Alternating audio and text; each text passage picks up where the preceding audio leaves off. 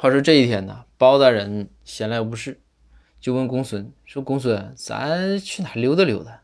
公孙说：“大人真没事儿，说我有个地方。”包大人说：“去哪儿啊？”公孙说：“去我家呗，对吧？我家在农村，然后呢还有这个有山有水有河流的，对不对？还有一些土特产。”包大人说：“那行啊。”然后就去了。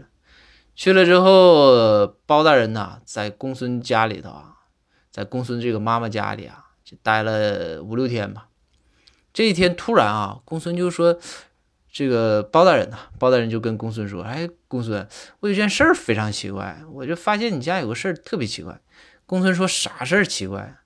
包大人说：‘你看啊，这笼，你你家啊院子里边有个特别大的鸡笼子啊，怎么就养了一只鸡呢？这只鸡挺富贵啊，那么大笼子就养它一只。’然后这个公孙说：‘说大人，你不知道。’之前呢，这笼子里养了十多只鸡。包大人说：“那鸡呢？”然后这个公孙说：“大人，您不是来了吗？